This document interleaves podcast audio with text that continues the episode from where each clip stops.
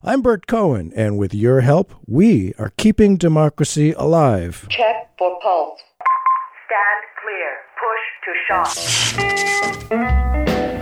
America's fascists are those people who think Wall Street comes first and the American people come second. What we've really seen is a financial sector that's gotten out of hand, has much too much of a role in this country. What Putin is trying to do and what Trump is trying to do is undermine faith in our government. An absolute typhoon of terror against African Americans. There's a huge gap between public opinion and public policy that people don't feel that they can do very much. I speak tonight for the dig- dig- dignity of man.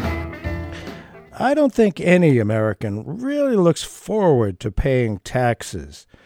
Engraved on the exterior of the Internal Revenue Service building in Washington, D.C., is the phrase attributed to the great Supreme Court Justice Oliver Wendell Holmes Taxes are what we pay for a civilized society. Now, in some other countries, many of its citizens actually believe this and generally see that it's true that their taxes actually do build real effective national security and strength. But here in the United States, everyone gripes about taxes. In some other countries, it's widely accepted that money is spent prudently and is carefully monitored so as to avoid waste and serve the public good. For decades, taxpayers here have bristled at the projected and rather racist image of a welfare queen taking more than she deserved. But when it comes to military spending, it seems everyone automatically gives them a pass. Anything they want. After all, especially after 9 11, we want to be safe from foreign attacks. And again, it is widely understood that at its base, government is there to provide for the common defense. But here we are well into the 21st century, and it has proven way too many times that no matter how overpowering America's military muscle may be, it does not necessarily increase our actual security. Paying for military capability for old style wars perhaps doesn't add up anymore.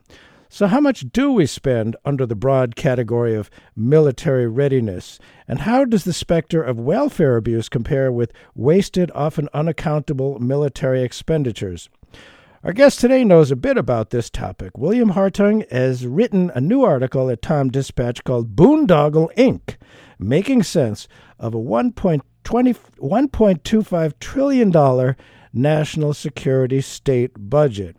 Bill Hartung, thanks again for being with us. Yes, thanks for having me.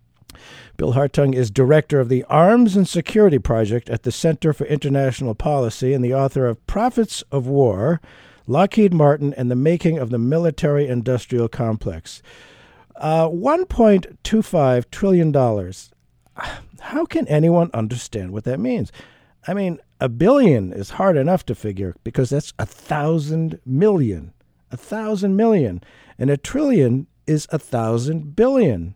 It's just far beyond comprehension. So maybe it's easiest to not even try a couple of questions come up before we start looking at where the dollars go. You call it a national security state budget. You didn't call it a defense budget. Please explain that. Well, it, you know, a lot of it doesn't defend us, so that's part of it. A lot of it is waste. A lot of it is unnecessary weapons that would have been useful 30 years ago. Um, a lot of it is related to a strategy that makes no sense, sort of global interventionism that led to things like Iraq and Afghanistan. So that's part of the reason. And then the other reason is, you know, when people talk about the defense budget, they usually mean the Pentagon. And we looked at all the other elements of, uh, you know, security related spending. So, uh, so those were the two reasons we chose that.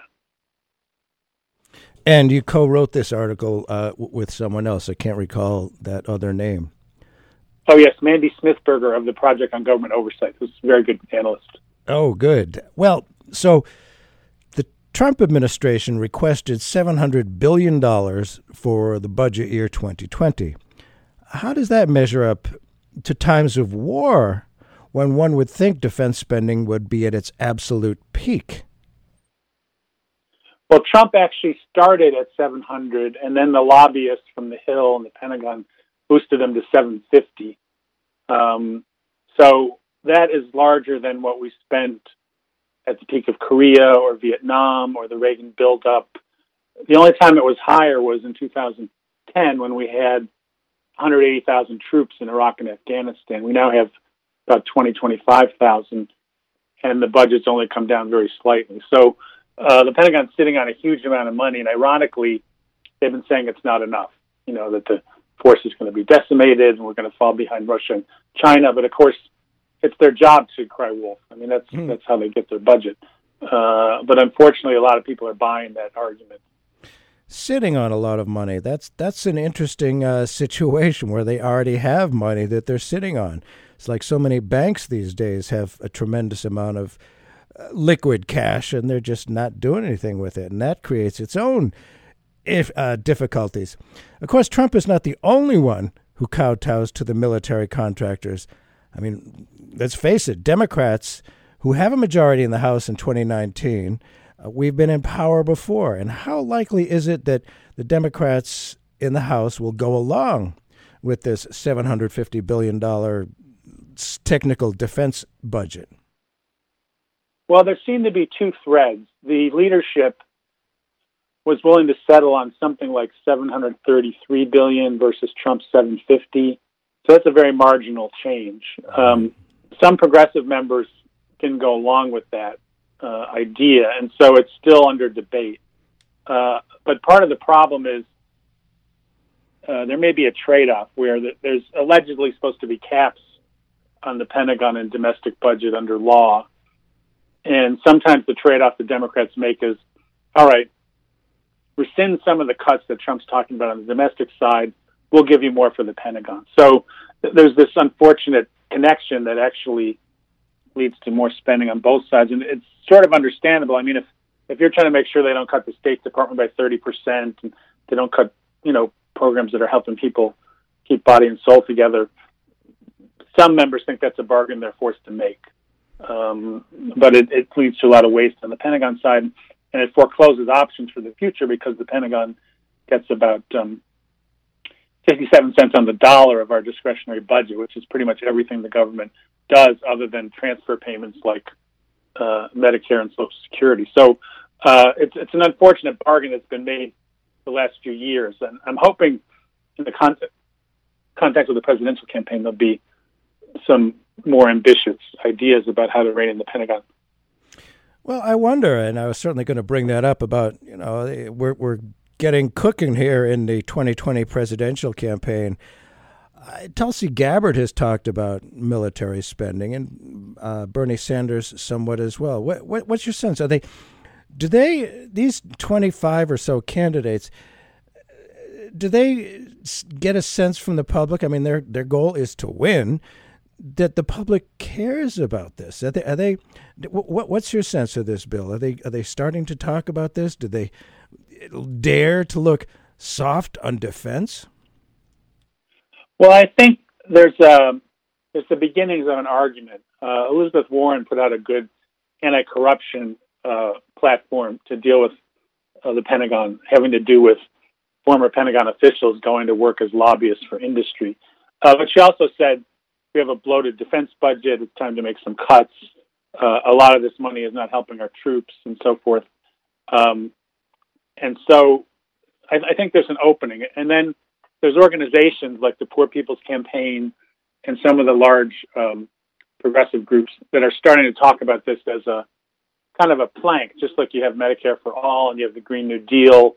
In order to finance those ambitious programs, you can't just give the Pentagon whatever it wants. And so, so I think there is an opening, but it's, it's just at the beginning stages. And I only know of, you know, you mentioned Tulsi Gabbard and Sanders and Warren. I haven't heard much from the other candidates about cutting the Pentagon. And also the members who have spoken about it haven't said a number.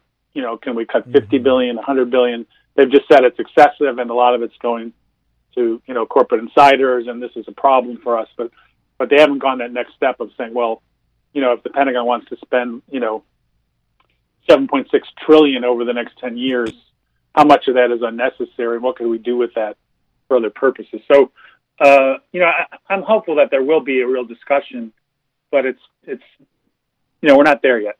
No, we're not. And what I tend to see, uh, just in my limited uh, viewpoint, is uh, a lot of times Democrats uh, cut the increase, you know, the projected increase, and, and they and they call that a cut instead, and you know, kind of have their tail between the legs. I mean, we got to look at the the cultural context of this. I think it's fascinating how it seems every year, you know, Reagan on up, Trump and the Republicans insist the U.S. military is, in Trump's words, woefully underfunded.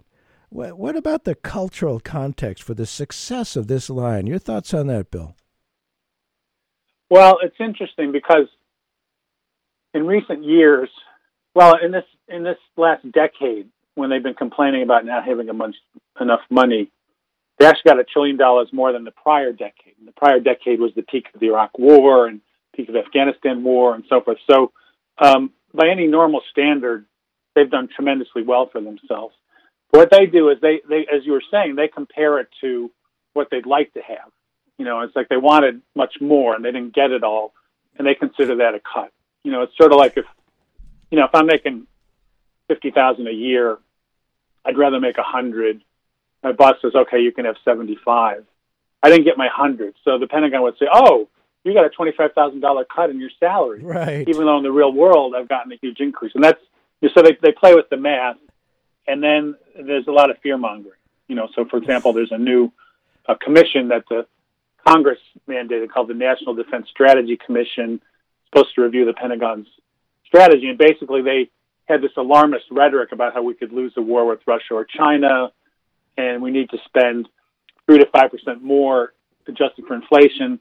Then the Pentagon's already huge plans for spending, and which would put our Pentagon budget just by itself over a trillion dollars a year, not mentioning all these other categories that we talk about in my article. So, um, you know, I, I, think it's a combination of fear, uh, some kind of, you know, twisting the math, and then also, of course, underlying it is the military lobby. So not only are they hiring all these high-powered former government officials to lobby for them and spending tens of millions in lobbying and campaign contributions, but they also have uh, plants and military bases in a lot of states and districts. So you'll have liberals who might, yes. on the paper, be opposed to increases in Pentagon spending, but they don't want to cut anything that would impact their district, jobs in their district or state. So that tends to lock in, put sort of a floor under Pentagon spending, uh, even in times when it should be coming down, like at the end of the Cold War, right? Or frankly, now when you know when you go from 180,000 troops overseas to 20 something, you would think the budget would reflect that. But in fact, they've just replaced the threat of terrorism with, oh, now we've got to worry about Russia and China. So there's always a, a, a kind of a threat to be pointed to as to why we need more. And I think a lot of people just have this general sense of, well, I guess, you know, to be safe, I guess more is better. You know, they don't really think about the waste or the the failed strategy or the other elements of it that actually sometimes spending more makes us less safe. Yeah, it certainly, yeah, I would think it does. And uh, if you just tuned in, Burt Cohen here. This is Keeping Democracy Alive, and we're talking about the national security state budget, how much of our tax dollars are being spent and where they're going. And our guest is William Hartung, who's written an article on Tom Dispatch called Boondoggle Inc., Making Sense of a 1.2 $2.5 trillion national security state budget. And I remember about eh, 15 years ago, maybe more, uh, a, a guy came to town and he was a military spending expert. And he said back then that about $65 billion per year was spent maintaining obsolete West weapon systems. And he thought, you know, we could cut that out entirely. Has that been addressed by f- frugal congressional oversight? Are we still you know, spending money on, on weapon systems that are just obsolete? Is that a part of it? Uh, yeah. I mean, certainly not aligned with the, the challenges that are most likely. I mean, even if you look at things like why are we buying more aircraft carriers? You know, they claim it's for things like to put pressure on China so they don't control the South China Sea and things like that. But you know, modern uh, missile systems could take out an aircraft carrier, and so you're spending huge amounts of money. You know, the the aircraft carrying related ships, that whole package can cost about $17 billion. Uh, the missiles you would need to destroy it or disable it cost a tiny, tiny fraction of that. So, but the Navy likes aircraft carriers. Uh, they like the sense of global reach that they can send them around the world to sort of send quote signals to people and so forth, as they did uh, relative to Iran recently. Um, you know that the Air Force is putting a lot of money into the F-35, which is going to be the most expensive weapons program in the history of the Pentagon. Right. And even though it's not clear that manned aircraft are the wave of the future, uh, given drones, also, what are these aircraft for? I mean, most of the wars the United States fights are against um, adversaries that don't have an air force. Right. You know, the Taliban, ISIS, and so forth. Non-state. So, current generation aircraft are more than adequate if you believe that you can bomb your way out of the terrorism problem, which I which I don't. Um, so there's a lot of things like that, and that things get locked into place because of the arms lobby and because their money's flowing and because there's jobs connected. So even just if you were sort of an intelligent military strategist who believed in the use of force, you wouldn't pick the kind of arsenal we have now, which has been locked in mostly by politics, not by kind of thinking what's the best for defending the country. Oh, interesting, interesting. Yeah, and uh, you know they they like their toys. Boys like their toys. Let's face it. And uh, you know they, these big things. They're gosh, so much fun. I suppose they're like big motorcycles or something. I don't know. That's just my point of view. Um, and again, we're talking about national security state spending. You say that seven hundred fifty billion dollars represents only part of the actual annual cost. Uh, what is the Pentagon's base budget? What does what does that phrase mean? How does that compare to the whole uh, Megillah? Well, the Pentagon's base budget is essentially their regular budget that doesn't count what they spend on wars. You know, so it's it's paying the troops, it's buying the weapons, it's maintaining the military bases, it's paying for the benefits and health care of the troops and so forth. Uh, it's all the spare parts and maintenance and so forth to, to keep a military that's 1.4 million troops and 700,000 uh, reserve forces and, and you know hundreds of thousands of bureaucrats at the Pentagon and private contractors and so so that's that maintains sort of the essential core of the military force. But then if they're if they're going to fight a war, they they charge extra, and sometimes they charge more than actually even costs to fight the wars, just as a way to uh, you know, further feather their nest. And so that, uh, you know, 500, um, you know, roughly 550 billion is, is about half of the, the full spending on national security. I think a lot of people, uh, you know, are not aware of that. Yeah, a lot of stuff, I guess, is is off budget somehow. It's it they they play with numbers. My dad used to say, "Figures don't lie, but liars figure." Yeah, exactly. And and uh, I mean, you can find this stuff, but it takes time and effort. It's not presented in a clear way to the Congress or anybody else. Right, right. It's it's uh, buried in there on purpose. And you use the description outright waste. Is that relatively definable? As as you say, it's an expansive category that includes everything from cost overruns to unnecessary bureaucracy. Please describe what you mean there. What, what is it? definable outright waste that maybe you know presidential candidates could could point to these things rather specifically? Yeah, I think there's things that just serve no useful purpose in terms of defending us, uh, and the spending just goes on. You know, in the um, 80s, there was a whole scandal over overpriced spare parts. Um, you know, the $600 toilet seat and the $7,000 coffee maker and the $500 hammer and so forth. And Congress has done very little to, to resolve that problem. Um, the department's inspector general just uh, put out a bunch of information about a company called TransDigm, which they give all kinds of spare parts for aircraft. Um, in one case, there was a part that was took them $173 to produce and they charged almost seven thousand dollars to the Pentagon. Uh, there was another part, five hundred fifty-seven dollars to produce, ten thousand dollar charge to the Pentagon, and there were a whole series of these things over many years. Nobody in the Pentagon questioned it. Right. Basically, the company's business model was to buy up these spare parts companies, so they were the only supplier, then charge whatever the Pentagon would allow, which was these huge numbers. Um, so you have things like that, which you know that's not making anybody safer. That's just uh, excessive profits for this company. Um, you have things like private contractors. Uh, the Pentagon employs, we think, 600,000 or so private contractors. Actually, wow. even Secretary of Defense Robert Gates a few years ago said, well, we, we don't actually know the exact number. We can't keep track of them all. But a lot of them do jobs that are being done simultaneously by civilian government employees. So there's oh. this redundancy factor. They cost more. Um, and if you cut, you know, if you only had, you know, half a million of them instead of 600,000, you would save about $20 billion a year, hmm. uh, which is, for any other agency, is a huge amount of money. For the Pentagon, it's a relatively small part of their budget. Um, then you have things like the F 35, where uh-huh. over the life of it, it's supposed to cost $1.4 trillion, $400 billion for buying it, and the rest for operating it. And it's got all kinds of problems. In fact, uh, my colleague Mandy Smithberger and her colleagues at Project on Government Oversight have basically said it may never be ready, fully ready for combat. Uh, because it doesn't communicate well with forces on the ground. It's not really good against other fighter planes. It's got um, all kinds of parts that aren't functioning. The ones that they've actually already purchased, they're having to retrofit fix things that didn't uh, get fixed in the original design and production.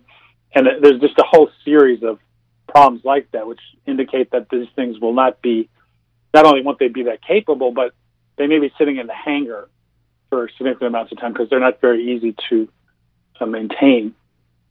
So if you purchase uh, upgraded versions of the planes that already work that we have, you could save huge amounts of money, and you'd probably have a better product. But because you know new aircraft are more profitable, mm-hmm. uh, Lockheed Martin is making big money on it.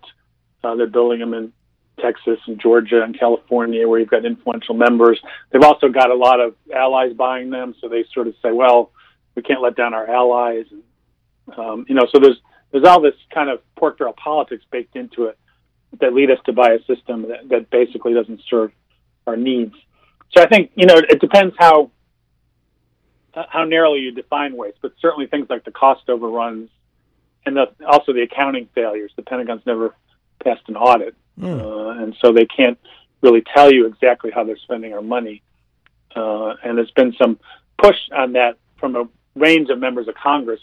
There was one bill that on the right, Ted Cruz was a sponsor. On the oh, left, right. Bernie Sanders, a bunch of folks in between. So Congress is aware of this, but they haven't quite figured out how to discipline the Pentagon. There is some money being thrown at it to try to do the audit, and, and the guy in charge of it is David Norquist, who's the brother of oh. Grover Norquist, the, the you know sure. uh, big tax cutter. Right. And so there there is also some energy from the right, you know, saying that this is ridiculous. They have to at least be able to tell us how they're spending the money. So, um, you know, so there's there's all those elements uh, that we would want to deal with, and I, I think it it really cuts into this notion that we need to spend more. When you look at how much of what we're spending has no relationship to actual defense. Yeah, it seems sort of like up on a pedestal is spend more, just spend more, and that you know the when in doubt, spend more. Yeah, uh, the, the, the contractors are feeding off the public trial. You know, and and you know we mentioned early on. You know, there's that old image from Reagan era about the, the welfare queen. You know, maybe stealing an extra five bucks a week or something like that people complain about that. I guess they can sort of visualize it, but they can't visualize these, you know, hundreds of billions of dollars that are just being, you know, siphoned off into uh, the CEOs of, of weapons companies. I, it, it's amazing. And here we have, you know, I, I, at first I thought, well, maybe he's kidding, but then it was Donald Trump, so you know he's not kidding. His attitude toward defense spending seems like it's it's generated by a kid's comic book. He talks about a space force, a space force. How much money are we talking about? And does this loony idea have legs? Space Force?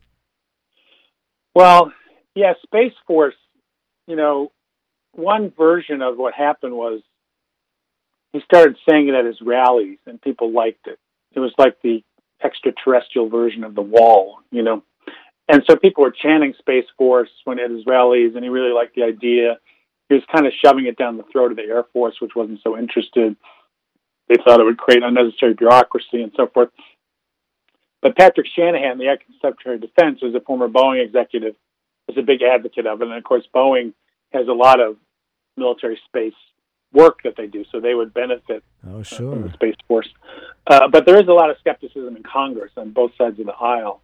Um, you know, there's some hawks who say, well, this is just another bureaucracy. How is that really going to help us? Um, Adam Smith, who chairs the uh, House Armed Services Committee, has been a big opponent of it. And the cost is pretty open ended. I mean, you know, the startup costs for the next couple of years just to get the bureaucracy in place have estimates have ranged from two billion to thirteen billion.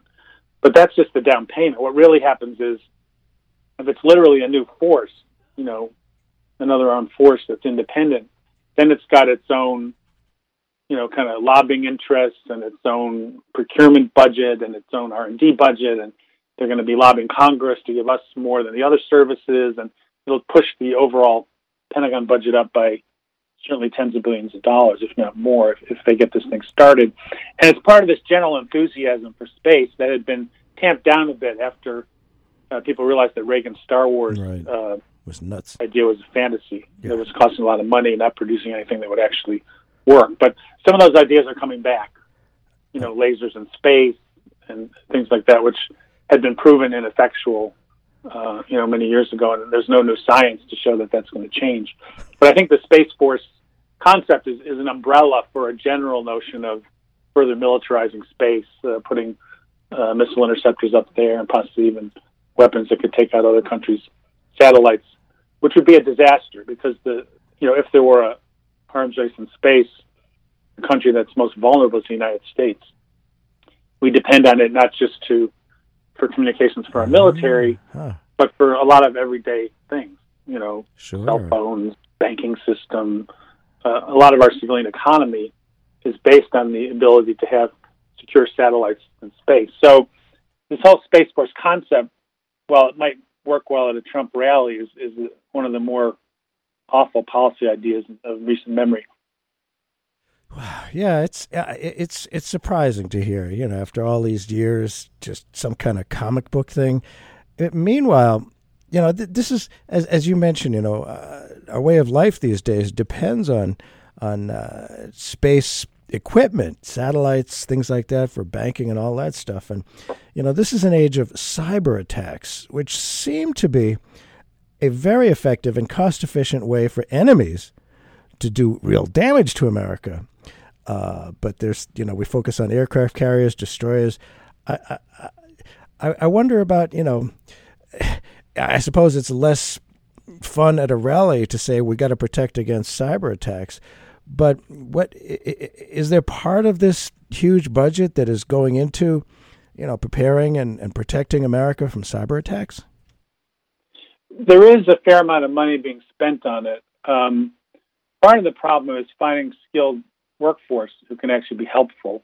Um, part of it is they're spending a lot of money on offensive cyber attack capability as opposed to how to protect ourselves. And that could lead to a cyber arms race, which would be in nobody's interest.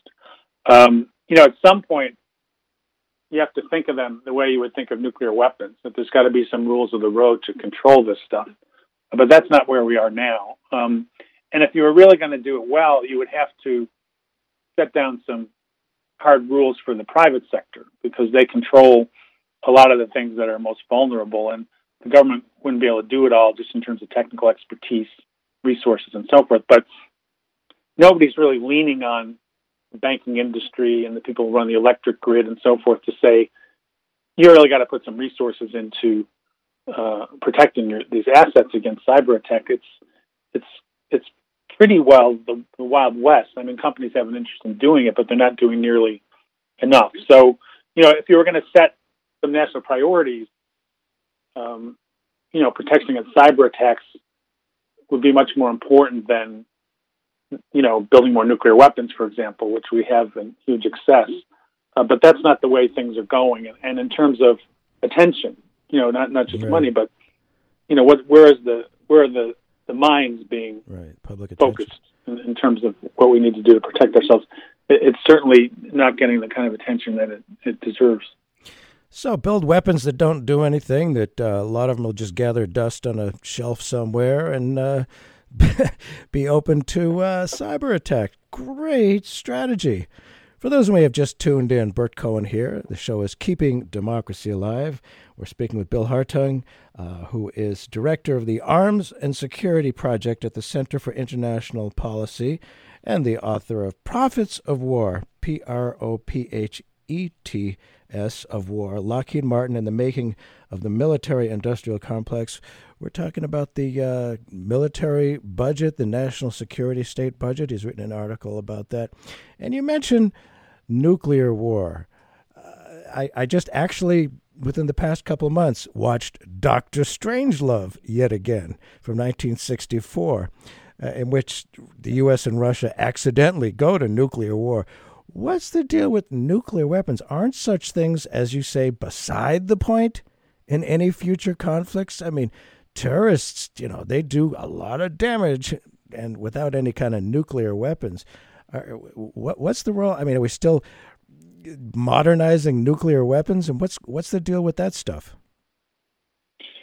Yeah, well, nuclear weapons um, have no real purpose in the actual conflicts the United States engages in. And if they're ever used, they would most likely end life as we know it. Certainly be the most devastating, um, you know, military event in history. Um, so the goal should be to reduce them, not to increase them. But the Pentagon's had a plan for a while to kind of retool the entire nuclear arsenal. So new ballistic missile submarines, new land-based intercontinental ballistic missiles, new bombers, new nuclear warheads, uh, a new low-yield nuclear warhead, which they claim will be a more credible deterrent, but also might be more likely to be used. Oh, um, more cruise missiles that could fire from under a, a wing of a bomber or from a submarine. So, not only more of everything, but more expensive, more capable, more types of weapons, uh, and all for what? I mean, there was a uh, study by um, a professor at the Air War College and one of his colleagues that suggested that to keep another country from attacking the United States with a nuclear weapon, you would need about 300 or so, and we have 4,000. Um, so we've already got huge overkill, and things like an ICBM, you know, land-based missile. Mhm. It's kind of that Strangelove scenario where there's a concern that if you don't launch them quickly and, and under fear of attack, the other side will take them out. And so, by some estimates, the president would have somewhere between 10 to 12 minutes and maybe half an hour to decide if they think this blip on the radar screen is a nuclear attack or not, and whether we should, you know, enter the nuclear codes and attack Russia or China, for example. So uh, William Perry, who used to be Secretary of Defense under Clinton and helped develop a lot of the modern arsenal, has said the ICBM is the most dangerous weapon we have because it increases the risk of an accidental nuclear war. So the war planners haven't learned a lot since the time of Dr. Strangelove, um, unfortunately.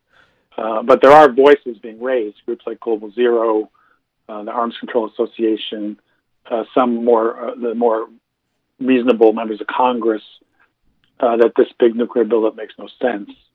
Uh, but you're dealing with the huge industrial machinery Yes. of the nuclear weapons industrial complex and the senators who want to keep the ICBM bases in their states and so forth. So it's it's a tough fight. Yeah, cut everybody else's base, but not mine. So they got them spread out all over the country. So aside from the on the books defense spending, many other items you specify in, in your column. You describe something I'd certainly never heard of overseas contingency operations account, which you describe as a slush fund for the Pentagon. Uh, what is this, please? Well, uh, back in 2011, when uh, the government was shut down uh, over, you know, the issue of whether to raise the debt ceiling, let the government borrow more. Um, you know, a deal was cut, uh, the Budget Control Act, which said, all right, we need to, you know, cut projected spending by two trillion over the next ten years. Let's take a trillion by capping the Pentagon and a trillion by capping domestic programs. And so the Pentagon, in theory, was going to have to live under some fiscal discipline. Uh, but what happened was there was a huge loophole because the war budget, which is uh, separate, you know, uh, and was used for financing the wars in Iraq and Afghanistan and other related activities. They call that the Overseas Contingency Operations Account because they're the Pentagon. And why call it something that you would understand? Uh, but what they're doing is they're putting a lot of money into that budget that they would normally put in the regular budget, but the regular budget is capped. So in the ah, most sneaky. recent year, uh, in the proposal for 2020, they're talking about 174 billion dollars, either for that account or for related emergency spending. That 174 billion is about what they spent at the peak of Iraq and Afghanistan. So you had, you know, you have about one ninth as many troops, and you're spending more money in the war budget, or the same amount roughly as you were then. They've admitted that of that 174, only about 25 billion is spent on actually the, on the wars in Iraq and Syria, Afghanistan, etc. So they're more or less admitting, oh yeah, we're using this to get around the intent of the law, and and so that's why a lot of people call it a slush fund, including when he was in Congress, Mick Mulvaney, who is now Trump's chief of staff.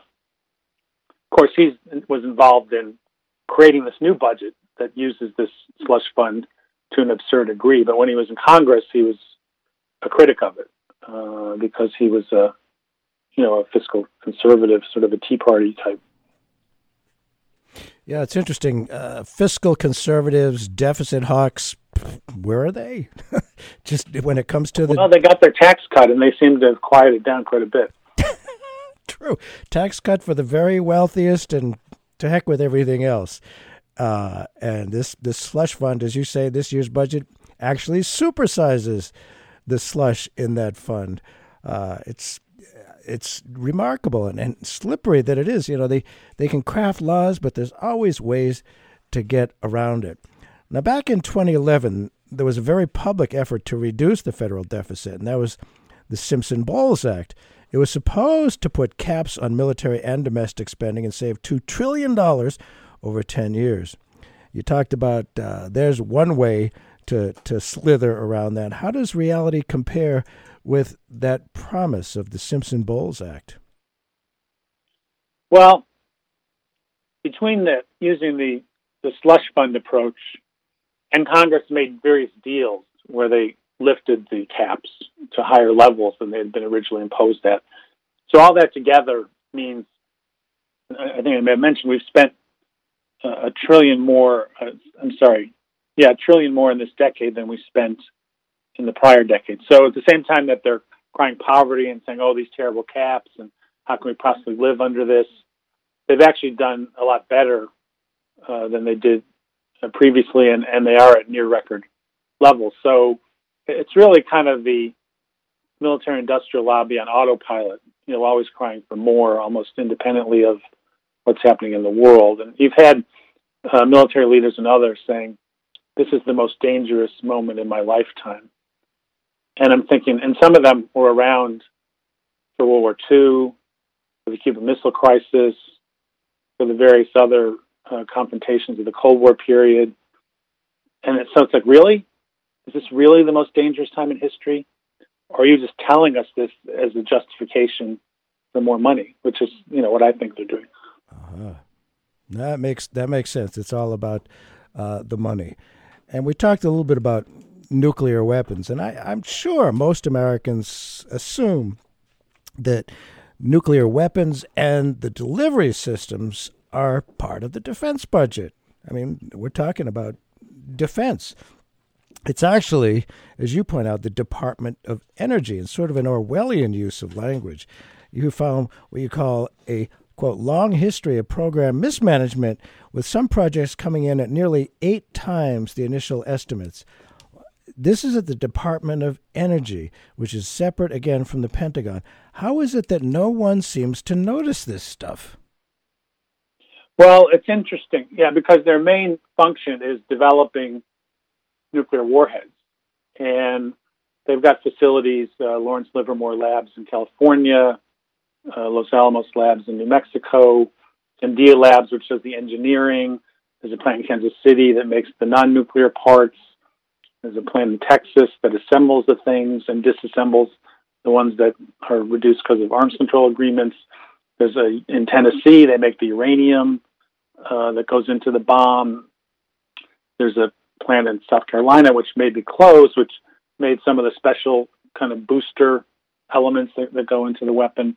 Uh, so, so you've got this huge complex, and what happened was uh, after the Manhattan Project, they put uh, eventually put all of the nuclear stuff under uh, the Atomic Energy Commission, and of course they were trying to sell nuclear technology by saying, well, you know, not only does it protect us, but we can use nuclear technology to create, uh, you know, electricity too cheap to meter, and we, we see how that went. Yeah. Uh, but anyway, so because that sort of nuclear duality of the power and weapons led it to be put in, in the Atomic Energy Commission, which then was absorbed under the Carter administration into this mega Department of Energy that included Energy Research and Development Agency and the Atomic Energy Commission and so forth. So, but it's been hidden there for years, sure. and most people aren't aware of it. You know, there was some, you know, they would be comical if they weren't so serious moments of the 2016 campaign, where, for example, Rick Perry said he was going to eliminate three departments. Couldn't remember what the third one Right. was, and somebody had to tell him, one of the other candidates, that he had said he would close the Department of Energy, which he was then appointed to run. Right. And when he was appointed, he had no idea that he was presiding over the nuclear warhead complex. He didn't know that was part of his department. So, Amazing. um, you know, so it's, it's this, and it's insidious not only because it's kind of hidden from view, but there's plenty of things we should be doing in the energy field uh, in terms of alternative energy sources, things that have a smaller carbon footprint really? that can help us address climate change and so forth. And all those things are competing with nuclear warheads for that Department of Energy budget. Uh, so it's it's a it's a very dysfunctional and, and misleading kind of um, you know institutional arrangement. Boy, you would think Department of Energy, there's so much that could be done, creating a lot of jobs and uh, dealing with climate change. But no, they, they got to make nuclear weapons. Unbelievable. Another department, uh, since 9 11, of course, is Homeland Security. Love that title. Tell us about this budget. How large is that department? And how much of it is domestic intelligence work? And is, is that part of the uh, defense budget, the Department of Homeland Security? Well, it's a separate department that was set up after 911, and it includes uh, a whole series of other departments that were, you know, combined to create this mega agency. And so, you know, it's it's everything from, you know, Federal Emergency Management Agency to Immigration and Customs Enforcement, properly known as ICE. Uh, it includes, you know, the Coast Guard. So there's there's this whole range of agencies, a lot of which do uh, domestic security functions that used to be done uh, by the Pentagon, um, all in, in this one basket, and it runs about seventy billion dollars a year. So it's one of the largest agencies, other than the Pentagon and, and Veterans Affairs. Uh, and it's not often considered when people think about, uh, you know, spending on national security, but it's it's this growing budget, and you know, some of it I think is relevant. I mean, it, you know, if they're trying to keep, you know, nuclear devices from getting into our ports, I'm in favor of that. Uh, but if they're using it to separate families at the border, I'm not in favor of that. So um, it's it's a mixed bag, but it is it should be considered when we're thinking about how much the nation spends on security, and it, it often is not, and it doesn't get the same kind of scrutiny even that the Pentagon would get. Um, and they're big contractors. I mean, they give out contracts, for example, to give military grade equipment to local police. And Right. the same companies that are feeding at the trough of the Pentagon are getting Homeland Security contracts. I would think that you know genuine conservatives uh, might uh, care about uh, you know the tremendous new toys that uh, Department of Homeland Security is giving to local police. Some of that maybe uh, I would think make them a little bit nervous, but they seem to be kind of quiet. Uh, if you just tuned in, Burt Cohen here. The show is Keeping Democracy Alive. Our guest today is William Hartung, who is uh, director of the Arms and Security Project at the Center for International Policy. We're talking about an article he's written on TomDispatch called Boondoggle Inc., making sense of the $1.25 trillion national security state budget. And you know, we want to take care. There's the war, and there are the warriors. We've all seen the ads on TV begging for private donations to take care of our wounded warriors. And as you say, this is a cost of war that is rarely considered. Since 9 11, there have been a lot of military personnel who have, as you say, cycled through the conflicts in Afghanistan, Iraq, and elsewhere, some places not even publicly acknowledged. How, is there not enough money to take care of these veterans and military retirees? I just find it appalling that they have to go begging on TV. Well, I think it's it's an interesting problem. I mean, you know, 2.7 million um, men and women have cycled through our armed forces in these wars of this century. Um, you know, almost 7,000 of them were killed in war zones. Uh, 30 to 40,000 had, you know, were wounded in action, you know, physical wounds, some of them quite horrific. And then several hundred thousand have either post traumatic stress syndrome or traumatic brain injuries. So it's it's been this huge surge of veterans needing assistance and the government hasn't kept up. I mean, the, the Veterans Affairs budget is running about 216 billion dollars a year now, and, and that's about triple was it what it was when we first went into Afghanistan in 2001. So a lot of money is being thrown at it, but the problem it's this huge growing problem. Part of it is the VA bureaucracy, uh, which hasn't been delivering services as effectively and efficiently as they should. Hmm. Um, but there should be enough money spent by the government that you, that you shouldn't have to go begging to help, right. uh, you know, our veterans. But unfortunately, uh, a lot of the services are not being provided in the at the levels necessary. Especially, there's not a lot of psychological assistance or other ways to help people deal with PTSD, for example, relative to the numbers of people who who suffer from it. Um, so, you know, what should happen is and uh, my colleagues at the Cost of War Project at Brown University have pointed this out. Um, when they think about going into a conflict, they should think about not just the immediate costs, but what the costs are going to be right. uh, for years thereafter to take care of the vets, and, and that should be almost factored in to the considerations of, you know, can we afford to do this? I mean, it, obviously the first question is, is it needed for our security? But a related question is, how much of our blood and treasure are going to go into this right.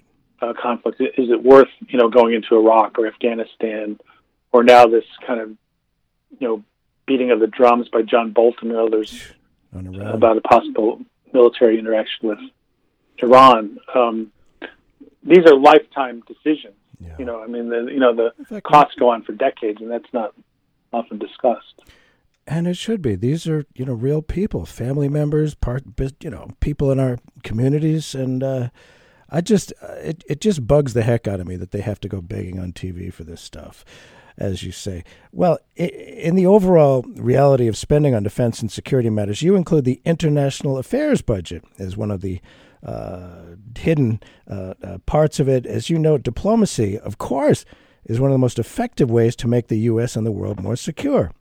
What happens to this aspect in the 2020 budget, diplomacy, the international affairs budget? Well, they want to cut it uh, by more than a quarter, uh, which would be a huge loss to our ability to do things to prevent and um, bring an end to wars. Uh, and it's not only is it money, but uh, a lot of foreign service officers, experienced diplomats, have been leaving because of the way they've been treated under this administration. A lot of our countries that we interact with, there's no ambassador been appointed. That was true until somewhat recently, even in Korea, uh, where we had very serious uh, diplomatic and military issues about North Korea's nuclear program. Um, and then at least 10% of that money for international affairs goes to military aid under a program of foreign military financing, which you would think would be under the Pentagon's umbrella. Um, and a lot of it goes to Egypt and Israel, but there's a whole other list of countries Jordan, Lebanon, Djibouti, Tunisia, Latvia, Estonia, Ukraine, Philippines, Vietnam. So, um, and, and then there's some other programs in the State Department that are buried even deeper that also relate to arms and training for things like uh, anti-narcotics activities and so forth. So, um, you know, even even the diplomacy budget is kind of uh, cut back, uh, circumscribed by the fact that they've put military activities under that budget category. You know, why why do diplomacy when wars are so much more fun? That's kind of sick, I think. Uh, just my point of view. There's another uh, factor here: the intelligence budget. Uh, as I was reading that, I was thinking that listeners will be surprised at the number of separate agencies here. Isn't isn't it uh, a lot of the money for such things hidden and therefore not even counted in the budget, the intelligence budget? Well, exactly. People think of maybe the CIA, National Security Agency. Sure. But there's a thing like the National Geospatial Intelligence Agency. There's agencies separate for all the military forces, plus a Defense Intelligence Agency, plus a big umbrella, the Office of the Director of National Intelligence, uh, and a number of others. And basically, what they do is they they hide this within the budget. They, they do report uh, what they claim is the top line. You know, they say we spend about 80 billion a year on intelligence, but there's no line item, there's no description of what's going on, and experts who follow this stuff believe that they just hide the money in the Pentagon budget and, and other parts of the budget, and, and sometimes they can kind of figure this out by looking at like the code names of certain R and D programs and stuff. But um, you know, essentially, it's almost completely opaque. Uh, that whole kind of funding of intelligence and the activities of those agencies, which of course, the that you know, occasionally pops out, like the you know National Security Agency spying on U.S. citizens, uh, things of that nature. The CIA, not just gathering intelligence, but overthrowing governments, doing drone strikes, uh, you know, engaging in paramilitary activities. All of which I would think tend to exacerbate situations and end up, you know, recruiting for the bad guys. They get angry and upset that uh, drones are coming in and striking them and killing a lot of innocent people. I, I just, I'm not sure it's the best idea for actually defending us. And then there's the defense share of interest on the national debt.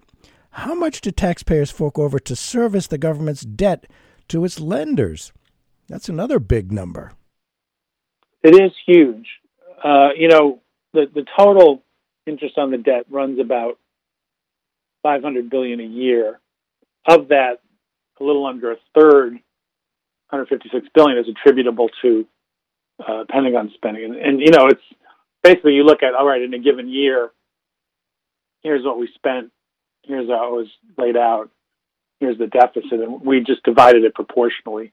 So it's, it's you know it's a, it's an estimating procedure, but if we were spending less on defense, we wouldn't be spending such huge sums to service the debt, which actually um, eventually within the next decade, if we don't change course, the uh, interest on the debt is going to be higher than the Pentagon budget. So there'll just be a further squeeze on everything else we want to do uh, for our country. And that's a difficult one to attack because you know the it is uh, interest on the debt, and these lenders lent money, and you know got to be paid back.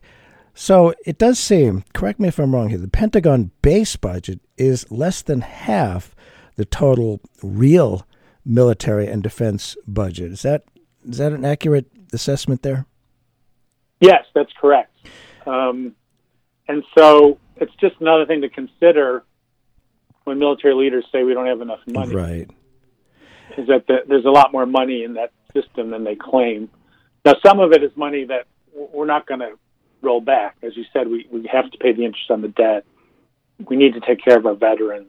Yes. Uh, but if we rolled back the amounts we're spending on the Pentagon and didn't engage in unnecessary wars, those kinds of costs would be less in the future, at least.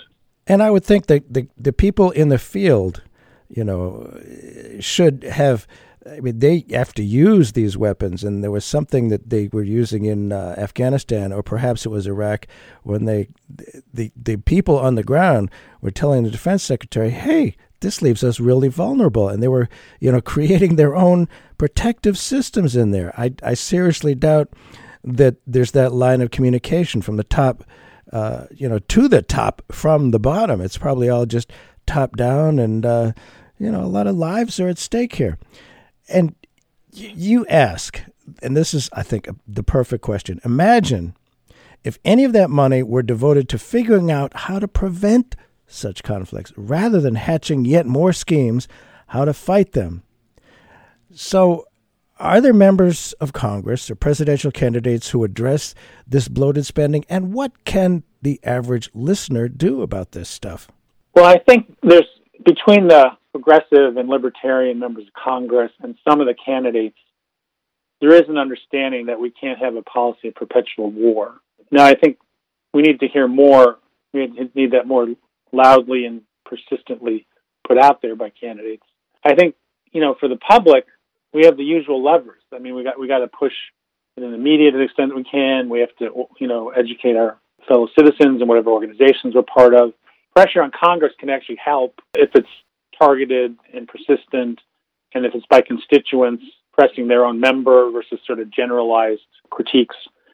And we've seen that on some other issues. For example, uh, the United States has been harming Saudi Arabia for this awful war they're waging in Yemen where thousands of people have been killed, civilians killed by airstrikes.